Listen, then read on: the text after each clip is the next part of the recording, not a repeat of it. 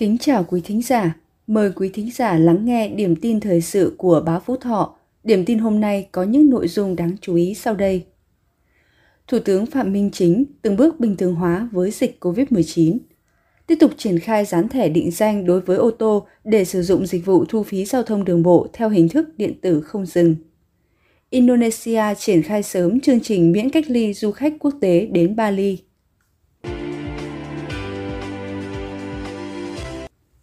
Sáng ngày 5 tháng 3, tại trụ sở chính phủ, Thủ tướng Chính phủ Phạm Minh Chính, trưởng Ban chỉ đạo quốc gia phòng chống dịch COVID-19 chủ trì phiên họp lần thứ 13 của Ban chỉ đạo theo hình thức trực tuyến đến điểm cầu các bộ, ngành và 63 tỉnh, thành phố trên cả nước. Phát biểu kết luận cuộc họp, Thủ tướng Chính phủ Phạm Minh Chính yêu cầu tiếp tục ngăn chặn lây lan, tập trung kiểm soát hiệu quả rủi ro, hạn chế số ca chuyển nặng, giảm ca tử vong, không để quá tải hệ thống y tế, thúc đẩy phục hồi nhanh, phát triển bền vững, đảm bảo cân đối lớn của nền kinh tế, giải quyết, chăm lo các vấn đề an sinh xã hội, bảo đảm giữ vững quốc phòng, an ninh, kiên trì, kiên quyết thực hiện chủ trương của Đảng, nghị quyết của Quốc hội, nghị quyết 128 NQCP của Chính phủ, kiểm soát các trường hợp nguy cơ cao, chuyển nặng, tử vong, tiếp tục thực hiện nghiêm và linh hoạt, hiệu quả công thức 5K, vaccine, thuốc điều trị, công nghệ và đề cao ý thức người dân cùng các biện pháp linh hoạt khác vận dụng linh hoạt trong điều kiện cụ thể. Chiều mùng 4 tháng 3, đồng chí Phan Trọng Tấn, tỉnh ủy viên, Phó Chủ tịch Ủy ban Nhân dân tỉnh đã đi kiểm tra tiến độ thực hiện một số dự án nhà ở và quy hoạch các khu đô thị mới trên địa bàn thị xã Phú Thọ. Giai đoạn 2021-2030, trên địa bàn thị xã Phú Thọ triển khai thực hiện 14 dự án về khu đô thị mới và nhà ở đô thị với tổng diện tích trên 385 hectare tổng mức đầu tư trên 19.655 tỷ đồng. Hiện có 11 trên 14 dự án đã được phê duyệt quy hoạch chi tiết, phê duyệt chủ trương đầu tư và đang triển khai các thủ tục đầu tư xây dựng. Ghi nhận và đánh giá cao những nỗ lực cố gắng của thị xã Phú Thọ, các sở ngành liên quan cùng các doanh nghiệp trong quá trình triển khai thực hiện dự án, Phó Chủ tịch Ủy ban Nhân dân tỉnh Phan Trọng Tấn nhấn mạnh, với các công trình đang triển khai thủ tục đầu tư, cần đảm bảo nghiêm ngặt quy trình thiết kế, thủ tục phê duyệt theo quy định. Với các công trình đang thi công, yêu cầu thị xã tập trung chỉ đạo đẩy nhanh tiến độ, đảm bảo chất lượng công trình. Quá trình lập quy hoạch, thiết kế kỹ thuật cần đặc biệt quan tâm tới quỹ đất công cộng, công viên cây xanh, hồ nước sinh thái nhằm tạo điểm nhấn không gian đô thị hiện đại, đáp ứng lộ trình xây dựng phát triển của thị xã Phú Thọ.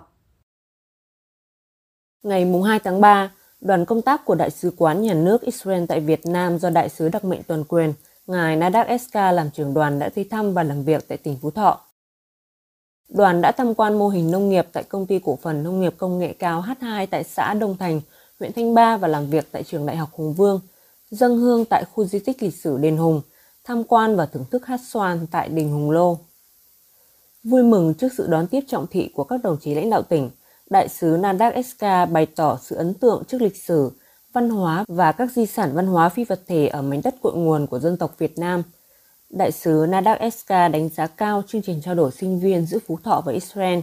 Hy vọng chương trình hợp tác giáo dục sẽ tiếp tục được đẩy mạnh thời gian tới, đồng thời mong muốn những công nghệ sản xuất thông minh như tưới nhỏ giọt kết hợp với bón phân đang được áp dụng tại công ty cổ phần nông nghiệp công nghệ cao H2 sẽ được chia sẻ, hợp tác và mang đến cơ hội phát triển nhiều hơn cho Phú Thọ.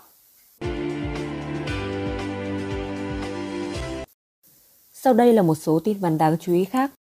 Căn cứ vào diễn biến tình hình dịch bệnh phức tạp và căng thẳng trên địa bàn tỉnh, để đảm bảo quyền lợi cho các tổ chức, cá nhân có nhu cầu giao dịch, thực hiện giải quyết thủ tục hành chính tại Trung tâm Phục vụ Hành chính công tỉnh. Từ ngày 7 tháng 3 đến hết ngày 18 tháng 3 năm 2022, Trung tâm Phục vụ Hành chính công chỉ thực hiện tiếp nhận các hồ sơ thủ tục hành chính ở mức độ 3, mức độ 4 bằng hình thức trực tuyến thông qua cổng dịch vụ công của tỉnh tại địa chỉ dịch vụ công.phú thọ.gov.vn Đối với các thủ tục hành chính mức độ 1, mức độ 2, nếu tổ chức cá nhân thực sự cần thiết phải trực tiếp thực hiện tại trung tâm, vui lòng liên hệ qua số hotline 0210 2222 555 nhánh 123 để được bố trí sắp xếp đảm bảo các biện pháp phòng chống dịch bệnh COVID-19 theo quy định. Chủ tịch Ủy ban Nhân dân tỉnh vừa có công văn yêu cầu tập trung chỉ đạo ra soát, hoàn thành việc dán thẻ định danh đối với toàn bộ phương tiện xe ô tô thuộc phạm vi quản lý của cơ quan đơn vị, thuộc các sở ban ngành đoàn thể và Ủy ban Nhân dân các huyện thành thị để sử dụng dịch vụ thu phí ETC khi tham gia giao thông qua các trạm thu phí. tuyên truyền vận động cán bộ, công chức, viên chức, người lao động của cơ quan đơn vị địa phương gương mẫu thực hiện dán thẻ định danh đối với xe ô tô cá nhân để tham gia dịch vụ thu phí ETC, không sử dụng hình thức thu phí thủ công kể từ ngày 1 tháng 6 năm 2022.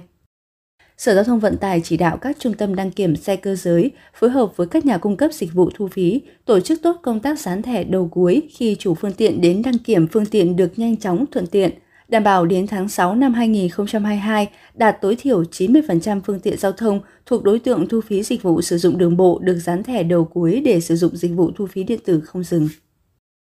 Chiều ngày 4 tháng 3, tại sân vận động Việt Trì đã diễn ra trận đấu giữa câu lạc bộ bóng đá Phú Thọ gặp câu lạc bộ Đắk Lắk tại vòng 1 giải bóng đá hạng nhất quốc gia LSV League 2 năm 2022. Kết thúc 90 phút thi đấu, câu lạc bộ Phú Thọ và câu lạc bộ Đắk Lắk hòa nhau với tỷ số 1-1. Như vậy, thầy trò huấn luyện viên Vũ Như Thành đã có được một điểm tại vòng đấu đầu tiên. Ở vòng 2, câu lạc bộ Phú Thọ sẽ có chuyến làm khách đầy khó khăn trên sân trung tâm đào tạo PVF gặp Phú Hiến vào ngày 12 tháng 3.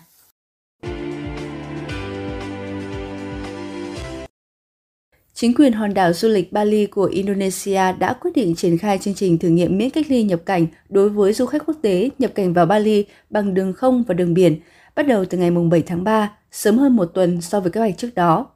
Du khách đến từ 23 quốc gia gồm Australia, Mỹ, Anh, Đức, Hà Lan, Pháp, Qatar, Nhật Bản, Hàn Quốc, Canada, Italia, New Zealand, Thổ Nhĩ Kỳ, các tiểu vương quốc Ả Rập Thống Nhất, Malaysia, Thái Lan, Singapore, Brunei, Việt Nam, Lào, Myanmar, Campuchia và Philippines. Yêu cầu phải có người bảo trợ để xin thị thực điện tử cũng được bãi bỏ nhằm tạo thuận lợi cho du khách. Trong thời gian thử nghiệm, du khách quốc tế đến Bali sẽ phải đáp ứng một số yêu cầu, gồm xuất trình bằng chứng đã thanh toán tiền mặt đặt phòng khách sạn cho tối thiểu 4 ngày tại Bali, trình giấy chứng nhận đã tiêm hai mũi vaccine hoặc đã tiêm mũi tăng cường ngừa COVID-19 và bảo hiểm y tế du khách cũng sẽ phải xét nghiệm PCR khi đến và được phép đến tất cả các địa điểm du lịch tại Bali nếu có kết quả xét nghiệm âm tính.